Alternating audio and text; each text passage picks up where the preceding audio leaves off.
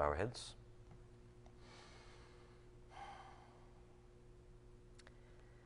Dear Heavenly Father, we thank you again for another day just to be able to gather together like this in a place of peace and quiet and a place of uh, sanctification set apart for you to listen to your word and your spirit.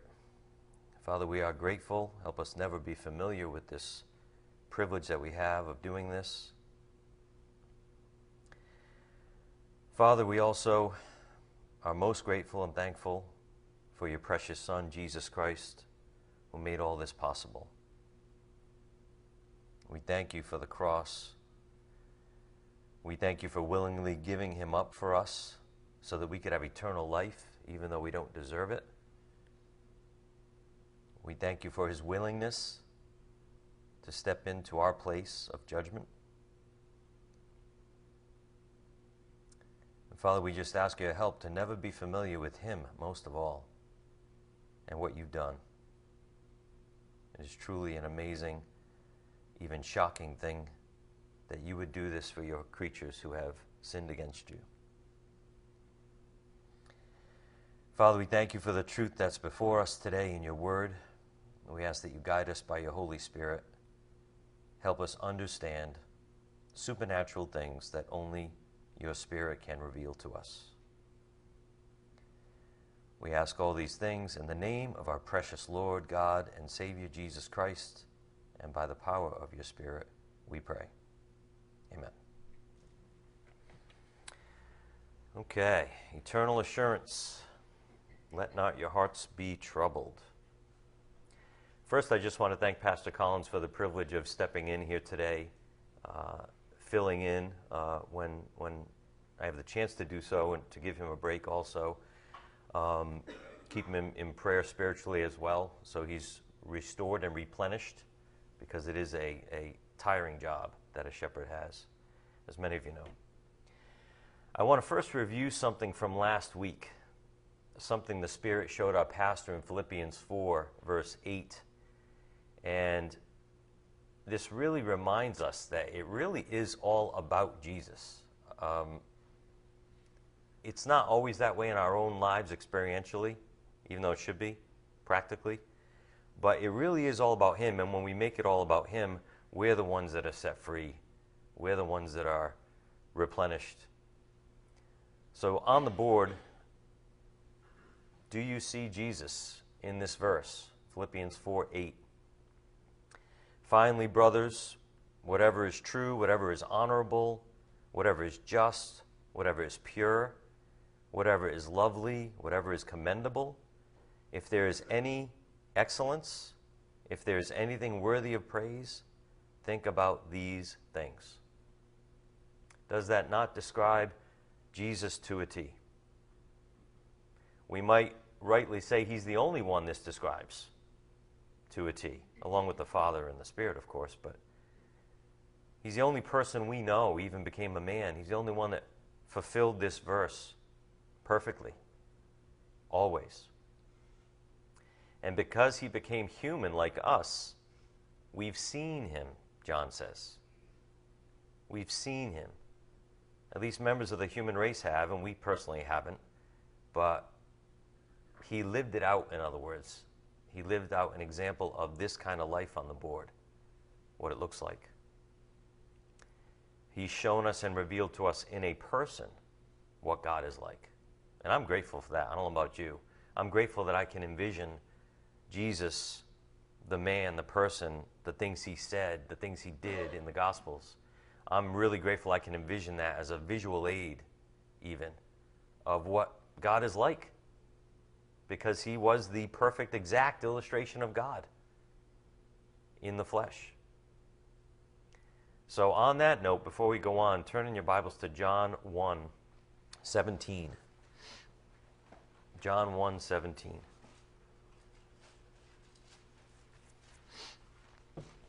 I just love this because no one, you know, has seen God, but we've seen Christ at least through the scriptures, his actions, his love, his example. And he, the Bible says here that he has made God known to us. Don't take that like any, anything less than what that, that statement is. He's fully made, made God real to us, if you will, shown us what he is like in a person. Look at John 1 17 and 18.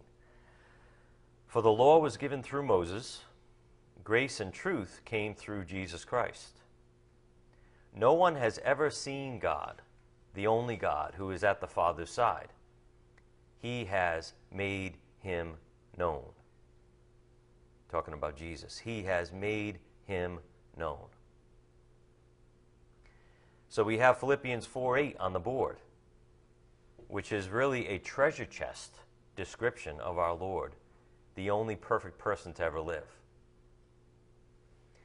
And a continued point the Spirit has been making to us is to focus on Him, and then we'll be satisfied. It's the only way we'll be satisfied. Have peace, in other words, right? Focus on Him, and you'll be satisfied. That's been a re- recurring theme. And that's why when you look at the verse on the board, if you think about Jesus, when you look at these characteristics, you have you immediately draw some sense of peace.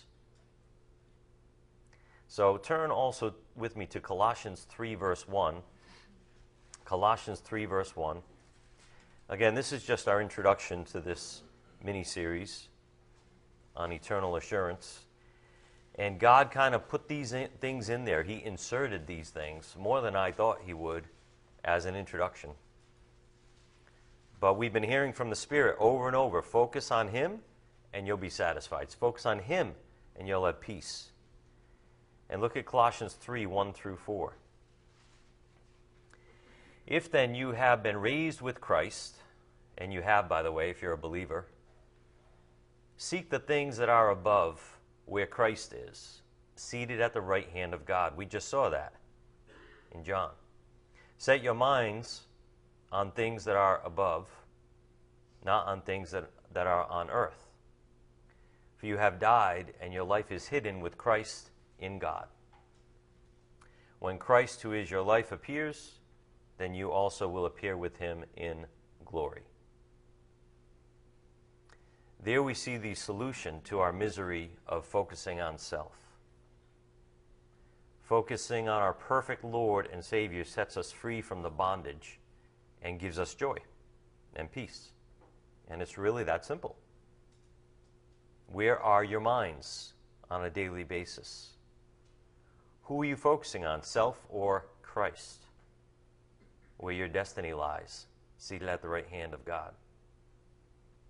And the last verse there, verse 4, if you look at it, that is a little teaser for this series as well. Verse 4 says, When Christ, who is your life, appears, then you also will appear with him in glory. Take that with you as a little teaser to this series on eternal assurance. I recently read a quote from a, Bible scholar named D.L. Moody. You may have heard of him. And a thought similar to Philippians 4 8 was expressed by him. So I wanted to share this with you. Specifically, it's about what heaven will be like. So again, look at the verse on the board, Philippians 4 8, and you think about Jesus.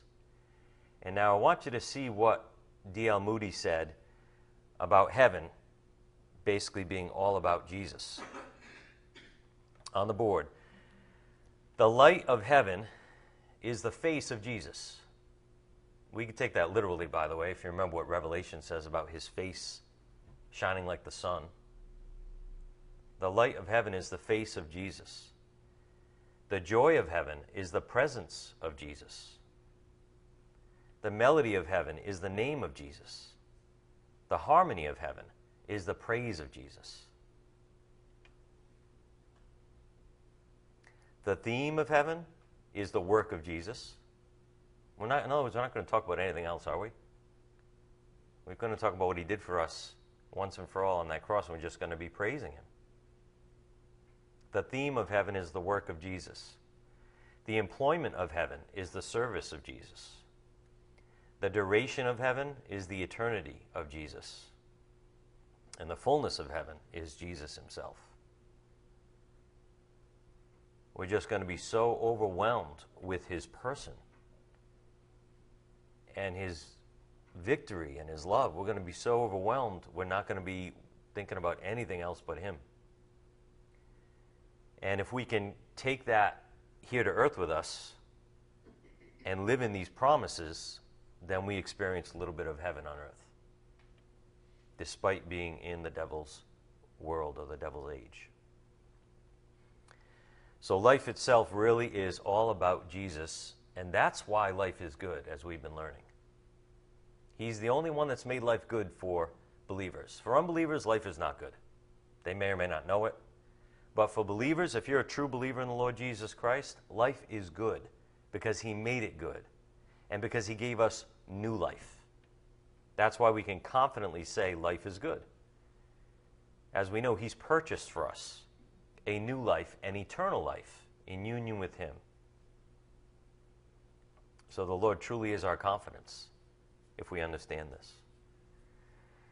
So we'll see if the Spirit ends this series on eternal assurance with a similar theme. Uh, we'll see how much we get through in the next couple of lessons. As a continued introduction to this series, I've also been led to share some things about the love of God. And uh, when God kind of put this on my heart to go into certain things here, I was actually wondering why.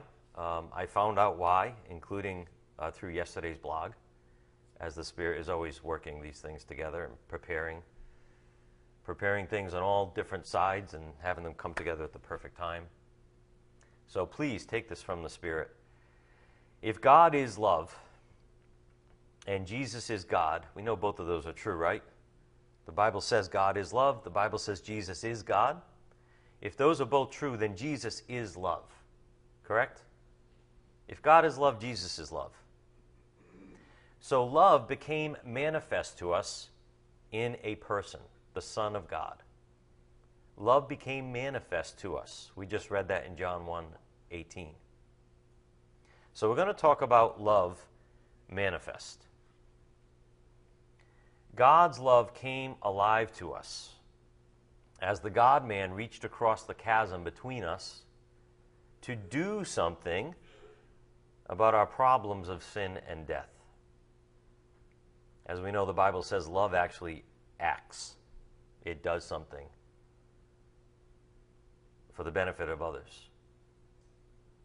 So again, love manifest. God's love came alive to us as the God man reached across the chasm between us to do something about our problem, our problems of sin and death.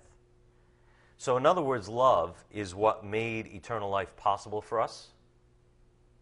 And also, love gives us eternal assurance, makes assurance a reality for us as well. Without God's love acting on our behalf, we simply wouldn't be here. We'd all be in the lake of fire. If God's love didn't decide to do something, extreme even, to solve our problems of sin and death once for all, we'd all still be in those problems and we'd be in the lake of fire. So God's love really truly became manifest in a person and in that person's actions. And so the Spirit had me dwelling on this and upon our church family as well. We're talking about love being manifest, right?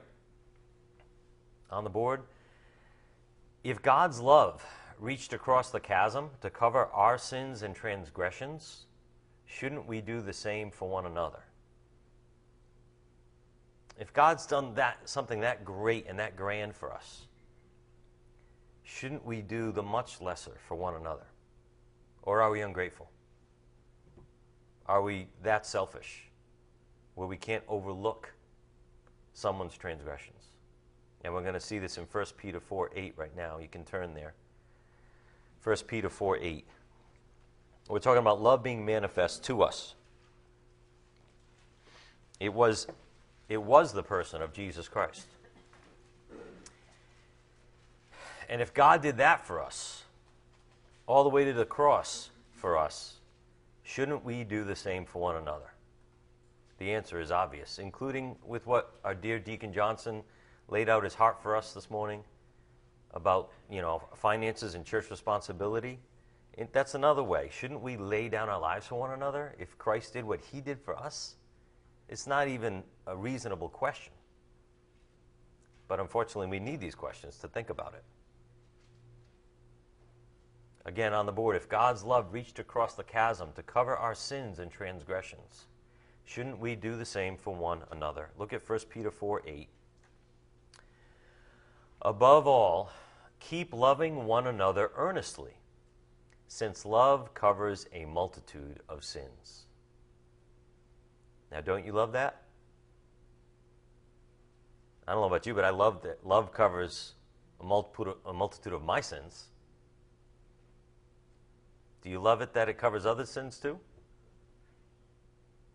If God loved you in such a way as to cover your shame and guilt forever, should we not be eager to cross the chasm between ourselves and others in our lives with the same forgiving love that we've been shown? Shouldn't we be eager to do that, like Peter writes here? See, Peter knew something. he knew the Lord and he knew forgiveness. Because the Lord did this for him, even though he denied him three times, right? Don't forget who wrote this the one who denied the Lord three times. And the Lord forgave him immediately and then even used him as the leader of the apostles. Again, look at 1 Peter 4 8. Above all, keep loving one another earnestly, since love covers a multitude of sins. Do you realize how many problems love solves? How many problems love can dissipate away in our lives? If we choose to live in it like He lived in it for us. So, forgiveness also came up in this week's blog called Fight or Flight. Hopefully, you've read it. Um, but again, the Spirit is bringing these two ideas together perfectly. And I was speaking to a member of our church, uh, our church family, last week. And what we we're talking about is resentment, which manifests itself in holding on to things in our hearts, which is one of the worst things we can do to ourselves holding on to grudges, and basically a lack of forgiveness towards someone that we think wronged us or slighted us. And that's what we're talking about this resentment thing. And that's why the Spirit, one reason the Spirit put this into my notes, and then the blog came out to confirm it. We do horrible things to ourselves when we live in resentment. And these are people that may have truly done something against us legitimately. But we have no right to hold on to these things. Would you prefer Jesus hold on to his grudges against your sins? Of course not. How do we have a right to hold on to these things? What does God's love say about that? What did God's love do about that? Love covers a multitude of transgressions. What a beautiful word. Think about that mental attitude for a minute if that's how love operates. That's what love does. Love covers a multitude of transgressions. It's like if someone got sick and threw up on the floor. I'm sorry, it's not a great analogy either, but but if someone did that, instead of holding it against them or telling everyone else to look, you kindly go up to them with a towel and you cover their mess right? That's kindness. That's fruit of the Spirit, by the way. That's what love is, as we're going to see in a minute. And it's, you know, not a great example, but you know what I mean? Like, what's your first instinct? What does love do? Love's first instinct is to cover. That's the love of Christ. To especially cover for one another's guilt and failures. Are we eager to do that? Or do we like to just hold grudges? so that we can have some kind of self righteousness to stand on or whatever, get attention maybe. There's all kinds of reasons we operate wrongly. We have all kinds of bad motivations at times. But the first instinct of love, if you have the love of Christ and if you choose to live in it, is to cover transgressions. to overlook them. You know, sometimes you can people can say that you're um, maybe not living in reality. Um, how could you treat someone that way? Talking about kindness now. And they think that maybe you don't understand what someone did against you, when maybe you're just choosing to overlook it, which could in- involve ignoring it completely. That's what love is willing to do. So, how can we not do this? Peter, the one whom the Lord uh, covered and forgave after he denied the Lord three times, this same Peter said this to keep loving one another earnestly, and love covers a multitude of sins. God covered our sins. Make it personal because it is, right? If all your sins were on the board today, all of them, how humiliated would you be? How shameful would you be? How guilty would you be? And God covered all of that eternally. And so, how do we not forgive someone when they make us stub our toe or something? So, on the board, we're talking again about love manifest. We're talking about resentment and either living in it or casting it behind our back and reaching out and purposefully loving the one who offended us. What would Christ do? Cast Satan's lies behind your back. His lies that tempt you to stay bitter and resentful. And cast that desire to stay in your flesh, to stay in self pity, cast that behind you. And reach out and cross the chasm for your brother or sister. Is that such a big ask after what he did for us? Reach out and overlook and cover their transgression, choosing to love them anyway, just like Christ did for you. Amen? It's really simple. And it's only arrogance, really, that gets in the way. It's our arrogance and pride that gets in the way of doing this. When we have, not, we have no reason to have arrogance or pride. Look at us. Look at your sins on that board. We have no reason to hold things against people as though we don't mind when people hold things against us. So, this comes up related to this series on eternal assurance because it's this love of God that has saved us and that keeps us saved. The love of God is responsible for our salvation. Without it, we would not be saved and we would not be eternally secure in Him. His love is what gives us eternal assurances, as we'll see in some scriptures. That's the reason for our assurance. That's the reason we can, we can stand up and be confident that He's with us and for us, and, and we have eternal life, and that life is therefore good. It's the faithfulness and stability of God's perfect love that keeps us saved. And that's how this relates, this whole discussion about love manifest. But the Spirit apparently wanted us to think about this because maybe we are too resentful as a group. So let's do a brief survey in Holy Scripture of love covering transgressions. All right, first of all, on the board, regarding love manifest, love covers a multitude of transgressions. We know this from several scriptures, so let's turn to Proverbs 10, verse 12. Proverbs 10, 12.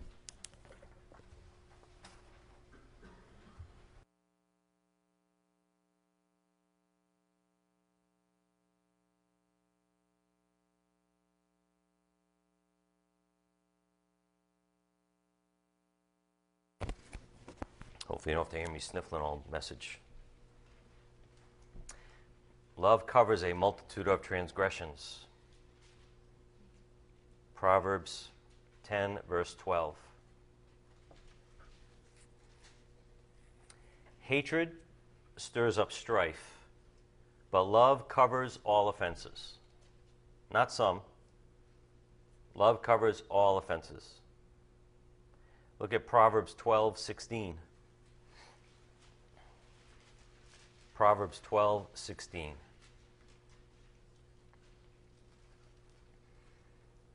The vexation of a fool is known at once, but the prudent ignores an insult.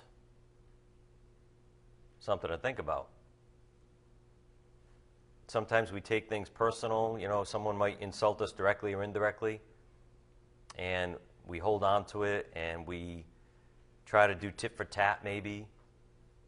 Or the Bible says the prudent ignores an insult. Sounds like overlooking a transgression. Proverbs 17:9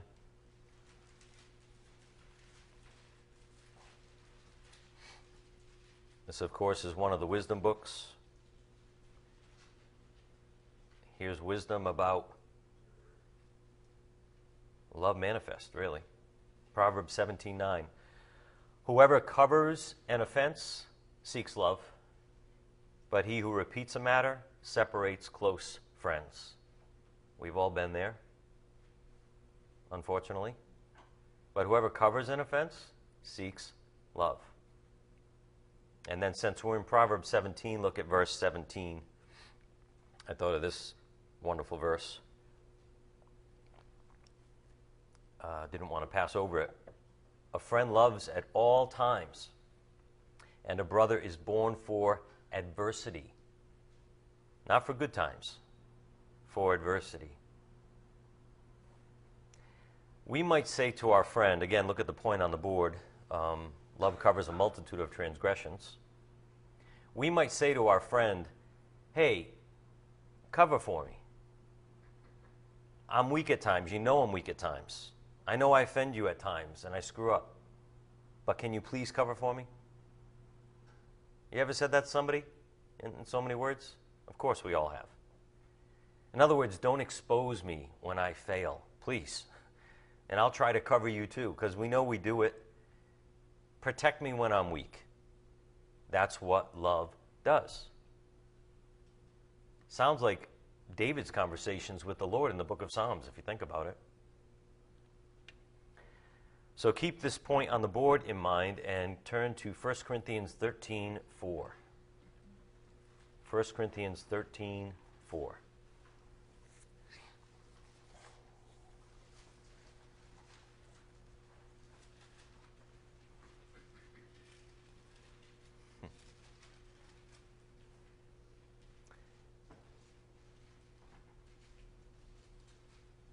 So we're going to look at a couple different passages here about love and compare them. 1 Corinthians 13:4 Love is patient and kind. Love does not envy or boast. It is not arrogant or rude. It does not insist on its own way. And notice this, it is not irritable or resentful. It does not rejoice at wrongdoing, but rejoices with the truth. Love bears all things, believes all things, hopes all things, endures all things. Love never ends. And just think about that last phrase love never ends. That's another reason we have eternal assurance if we're in Christ Jesus. God's love holds it all together for us. And look at verse 13. So now faith, hope, and love abide, these three, but the greatest of these is love. So now take that with you, what you see especially in verses 4 through 8, about the characteristics of love.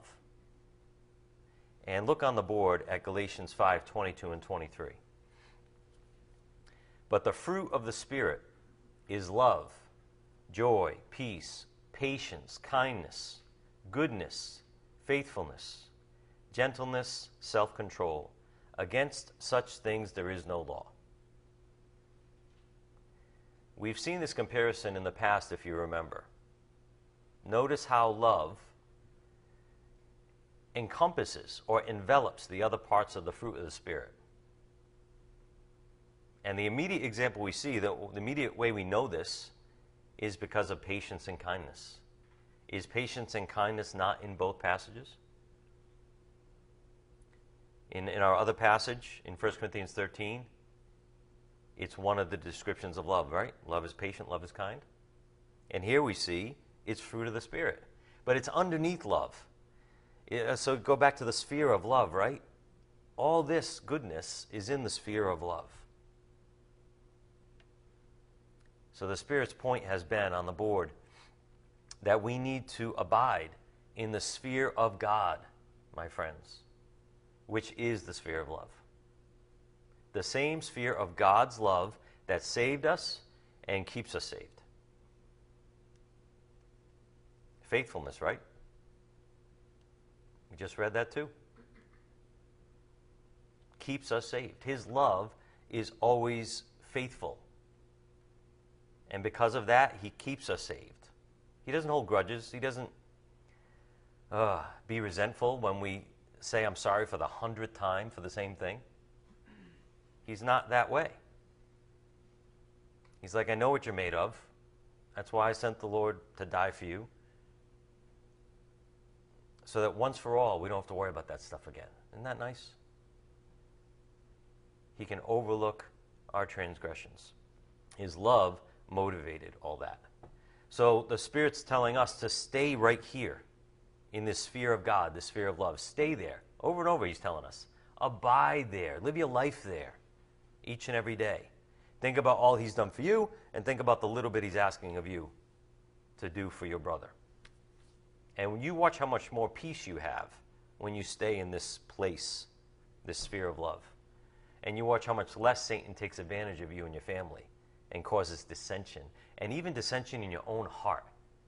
You watch how much less resentment you have because you've surrendered to God's love, to live in the power of His love. Again, the first thing love does, His love, is covers. That's a first instinct to cover transgressions. Of course, Christ actually paid for our sins. Don't misunderstand me. Christ made the final payment for our sins on the cross. But we're using the word covers because of what Peter told us. Fervently love one another because love covers a multitude of sins. So you watch resentment and bitterness melt away if you live in this love that God has loved you with. If you choose to abide in that sphere. So, that, to bring it full circle, that's why life is good. That's why we really shouldn't have a care in the world.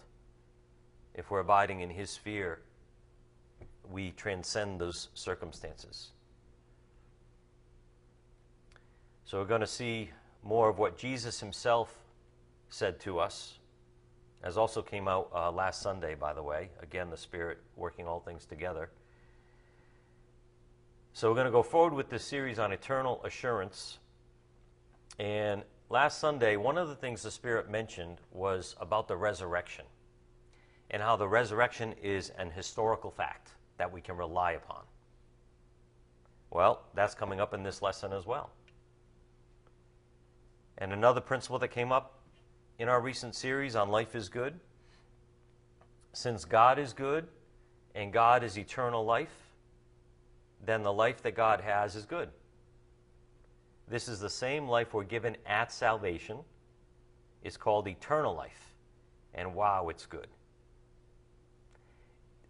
If it really is eternal life, everybody, like perfect, godly, when you're in heaven, you're not going to be a sinner anymore. There's nothing in between us or God. If it's the life of God Himself that's given to us, which it is, there's nothing better. And this is how we're able to overlook transgressions against others, or against us. This is how we can go forward loving someone who has slighted us. The power of love comes from living in the truth on the board. We might call it living in eternal life. This is how we can transcend the circumstances of life, both good and bad ones on the board. Life is good. Eternal life is so far beyond and so far better than the transactions we look to in this life.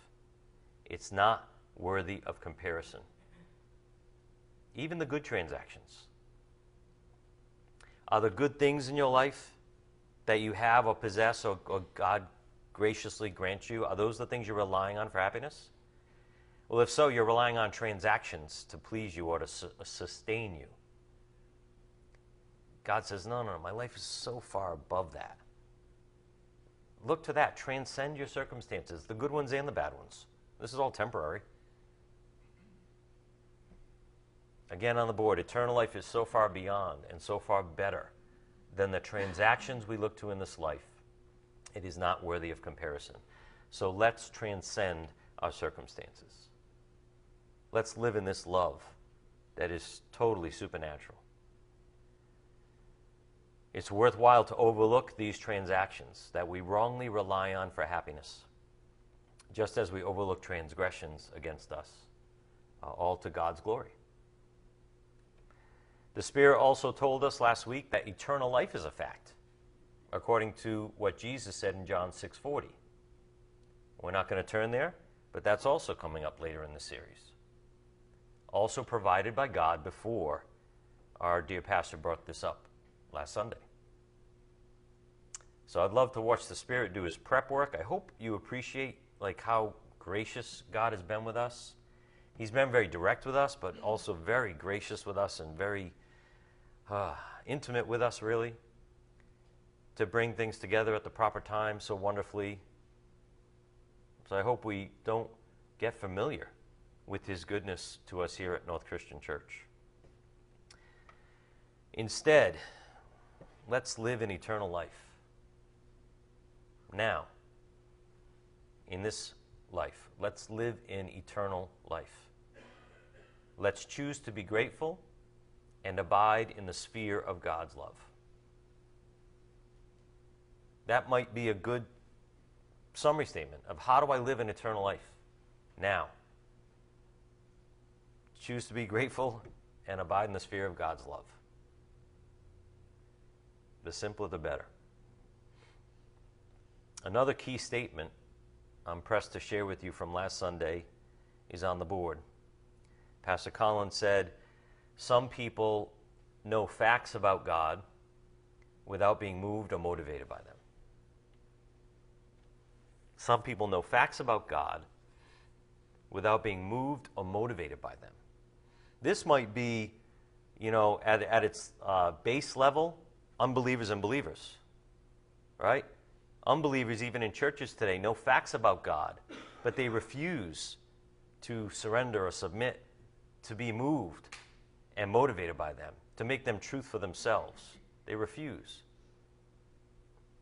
But even as believers, we do this at times, right? We choose not to be motivated and moved by what we hear from the Word of God. And that's just to our own detriment, including love being manifested in our lives. It's to our own detriment. So let's choose to be moved by the truths we learn. And that takes humility and submission. One final verse here before we jump into eternal assurance. Uh, turn to Ephesians 3:19. Ephesians 3:19.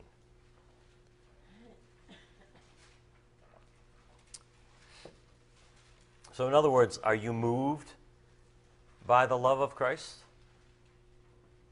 Are you motivated because of the love of Christ and his actions on your behalf? Or do you just take it as some facts and go live your own life? We should surrender our hearts in this way. Look at Ephesians 3:19.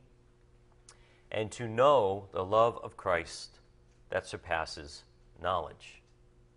Surpasses knowledge that you may be filled with all the fullness of God.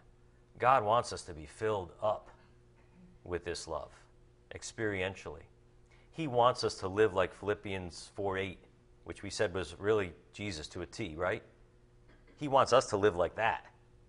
We can't do it perfectly, but He wants us to be filled up like that and to know the love of Christ that goes way beyond knowledge. Guess what? You need God's help for that. You can't figure that one out on your own. But what does that take? Submission, humility. Are you willing to be moved and motivated by what you hear from the Word of God? If you're willing, God can work with you and God can give you a piece of this. I'm sorry, I keep pointing to the board. It's in your Bible, Ephesians 3:19. God can help you know the love of Christ that surpasses knowledge. It's something I pray for every day in some way, shape, or form, because I don't got it yet. But I want to see more and more of it. He wants us to be filled with all the fullness of God. And that's how we can live in eternal life. So, on the coattails of the Lord is our confidence. The Spirit led me to this topic on the board of eternal assurance. In particular, let not your hearts be troubled. Honestly, it was unexpected to me. I was going to teach you something from the book of Jeremiah, believe it or not. As I find out, you know, probably a month before Pastor's vacation, I start praying and thinking and studying, and that's, that was my intention. So God apparently, you know, pushed this on us as the appropriate topic. And the question is speaking of confidence, what type of confidence do we have in the Lord's salvation? And I'm not talking about the right biblical answer. You know the right thing to say if you've been into the Word.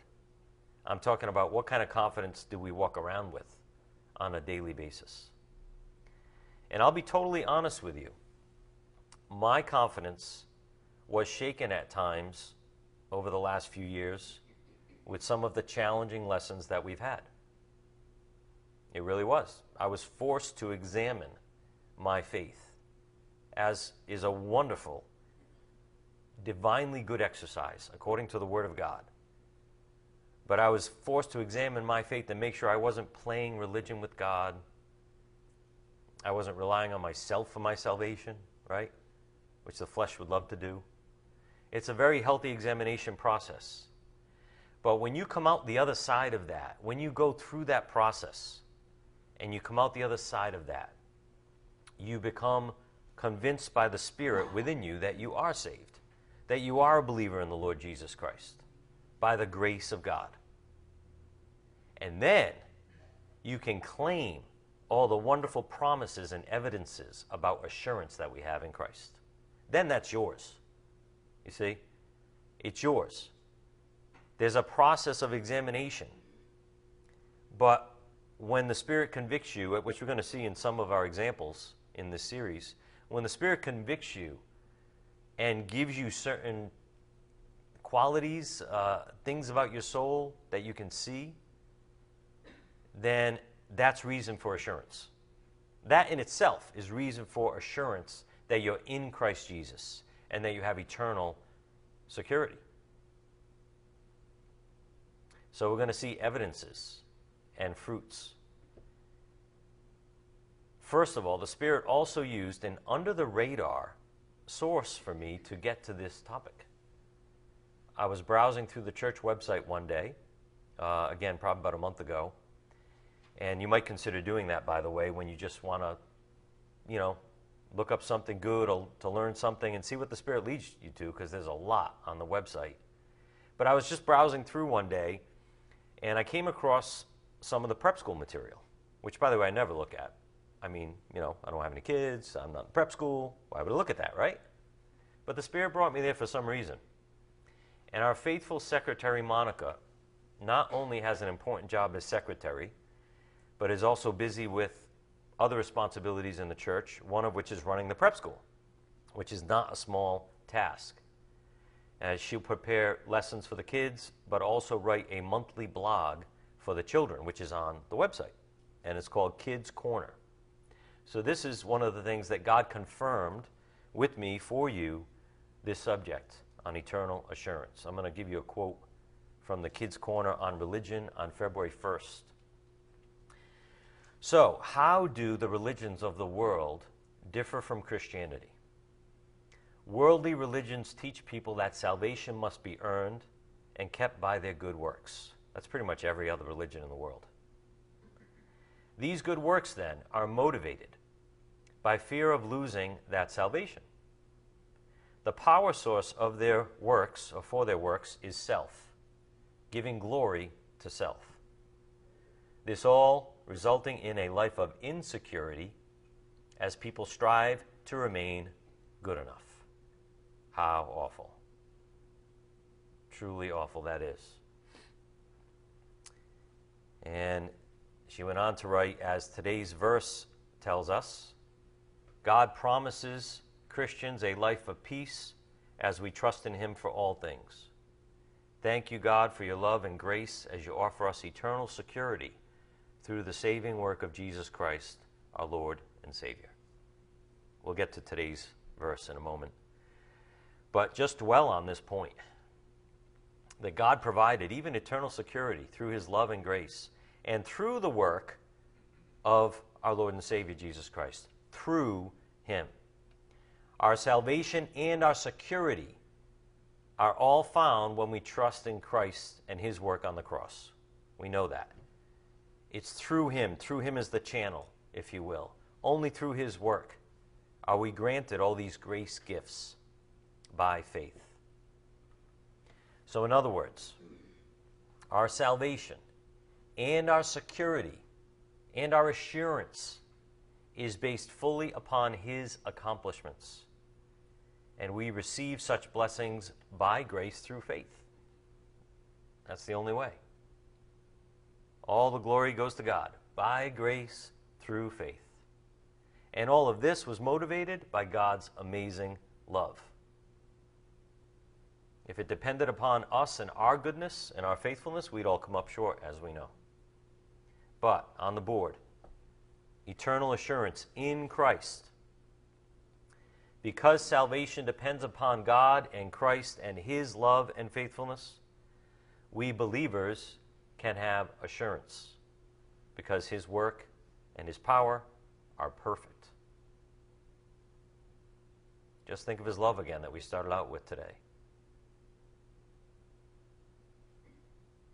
the only one with perfect love. Because salvation depends upon God and Christ and His love and faithfulness, we believers can have assurance because His work and His power are perfect. So, assurance is something in the soul that we believers can hold on to and experience every single day. And we're not only talking about statements in the Bible about eternal security, there are many of those but we're also talking about the ability to walk around with assurance in our souls, like an active, dynamic assurance or peace in our souls. The assurance of possessing eternal life in Christ, that He has us and will never leave us or forsake us. So here was today's verse in the Kids' Corner. John 14, 27.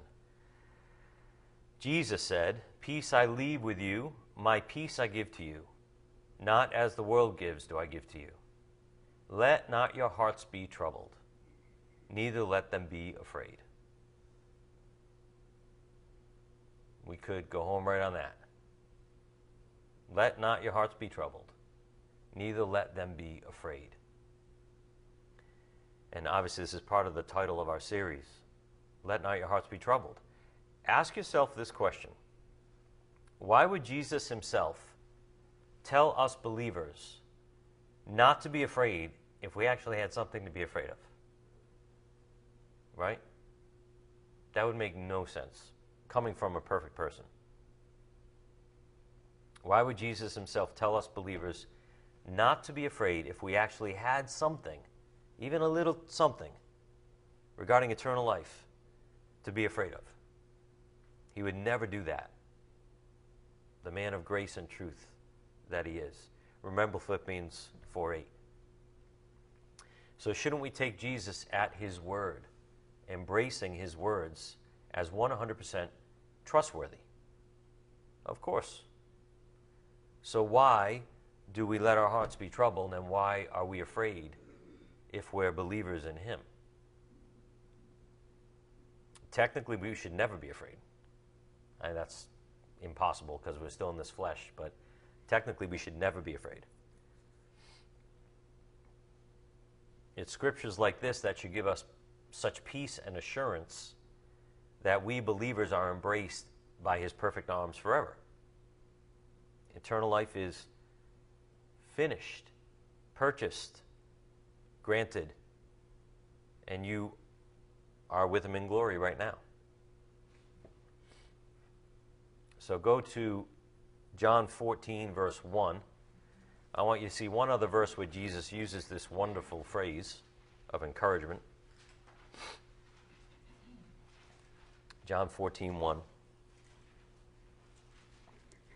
When I, when I saw John 14, 27 in the kids' corner, and this, this motivated me, obviously, uh, to be the main theme of this series, but uh, it reminded me of this verse in verse 1, which is very similar. John 14, 1. Let not your hearts be troubled. Believe in God, believe also in me. In my Father's house are many rooms. If it were not so, would I have told you that I go to prepare a place for you? Again, we believers really need to ask ourselves why we are insecure if we are.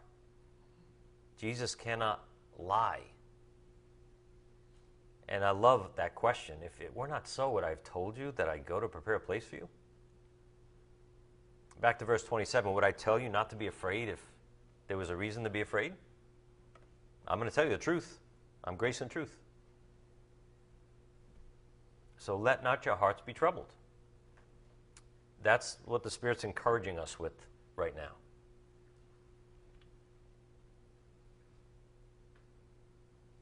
So, besides these two wonderful passages with this wonderful phrase in there, something to commit to memory, we're also going to use Romans 8 as a platform for this uh, series of lessons. So, turn in your Bibles to Romans chapter 8. Romans 8.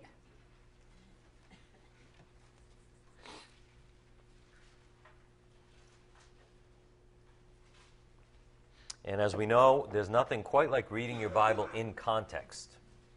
So we're just going to read through chapter 8 because it's going to set the stage for us, okay? And we only have about five or ten more minutes here, but we're going to set the stage today uh, through this chapter, and then we're going to come up with specific points on Thursday, along with many other wonderful scriptures about uh, how we should be assured, why we should be assured of our standing in Christ Jesus. So, Romans 8, verse 1. There is therefore now no condemnation for those who are in Christ Jesus. For the law of the Spirit of life has set you free in Christ Jesus from the law of sin and death. If you're a believer, take that to heart, in other words. Look at that wonderful statement. Let not your hearts be troubled. For the law of the Spirit of life has set you free in Christ Jesus from the law of sin and death.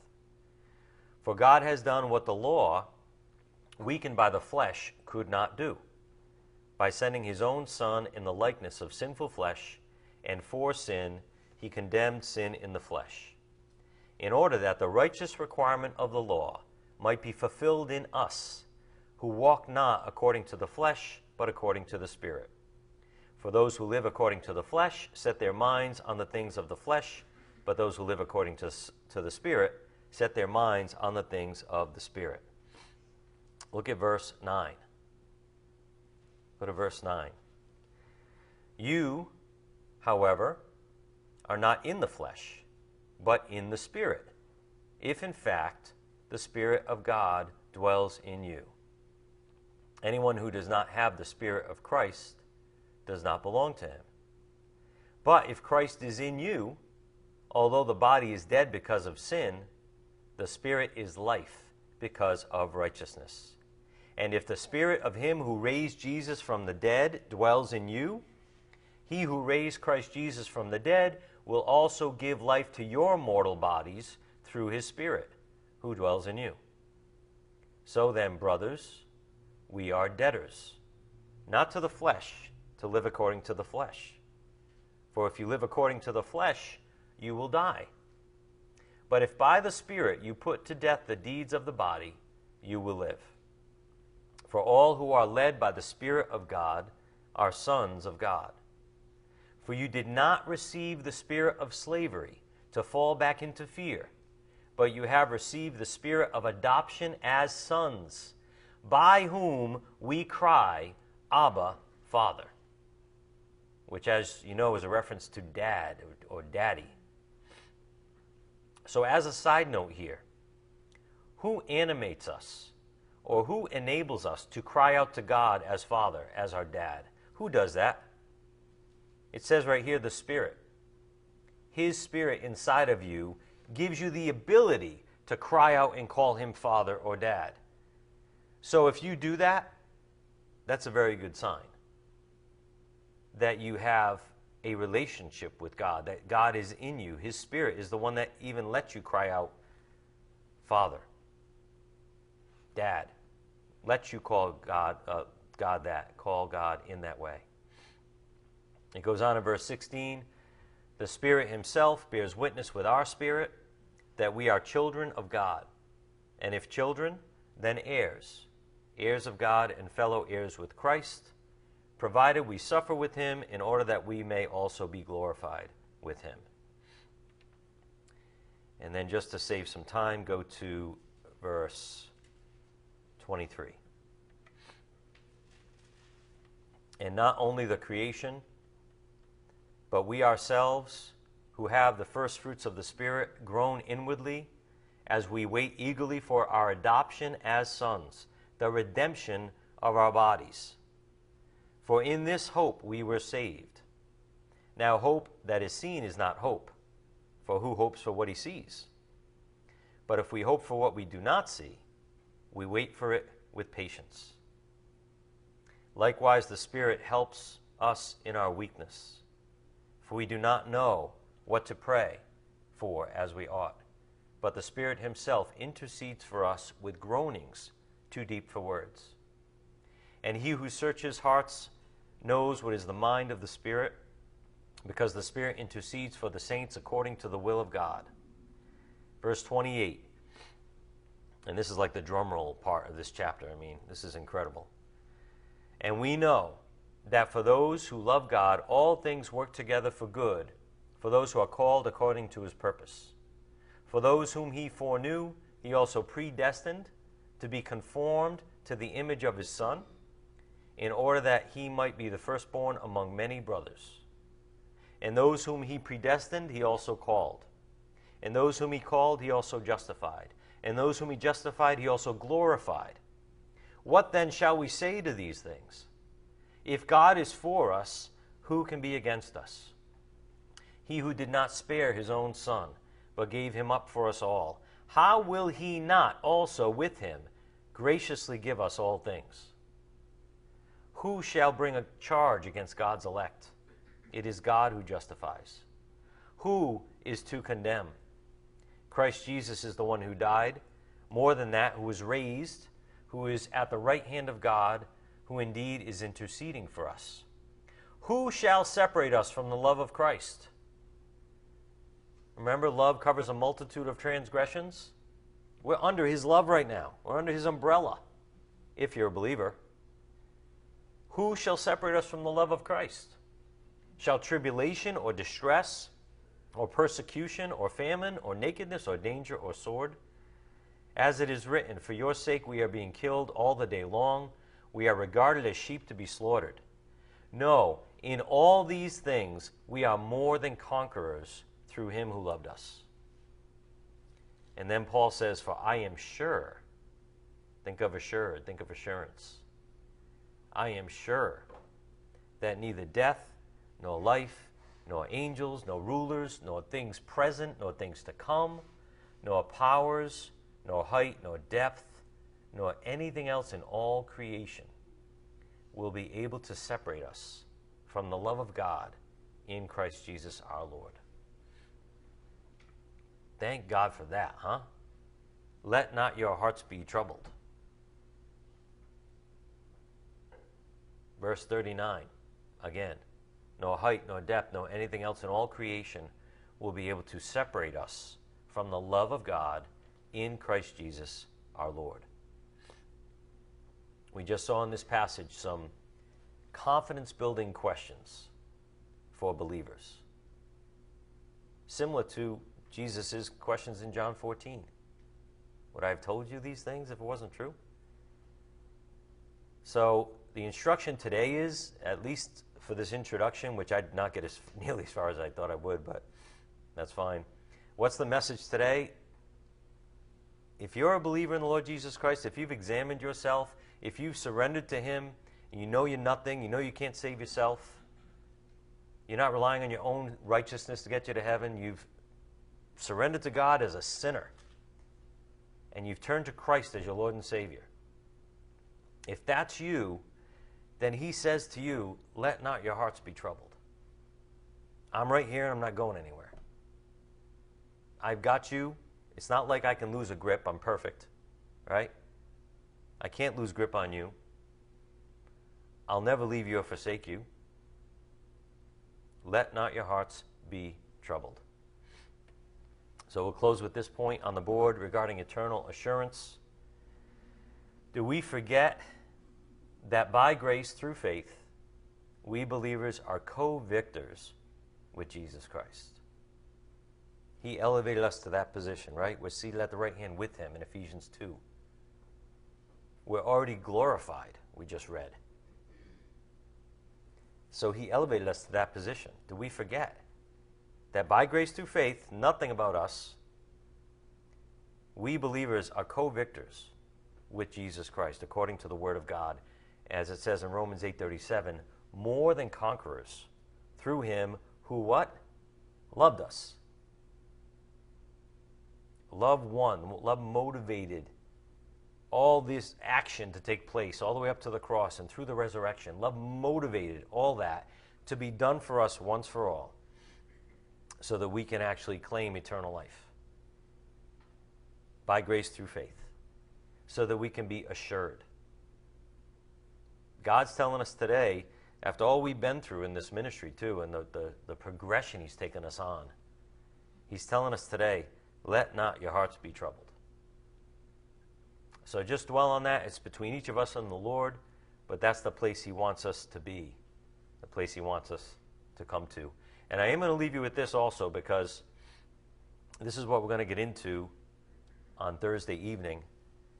We're going to use one of Pastor's old blogs from March 1st of last year on assurance of salvation is by grace through faith.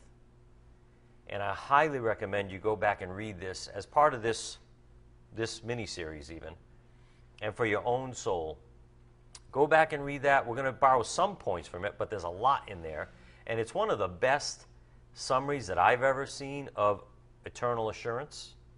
Uh, so much so that I asked Pastor if we could put it on our Christ, Christ Saves Ministries website, a link to it. It is an excellent, if you had to summarize it, there it is. Go, go read it, sit down at the table, have a meal with it. Grab your Bible, grab your tea, and look up all the verses and come to your own convictions. Because God wants you to get to this place. Let not your hearts be troubled.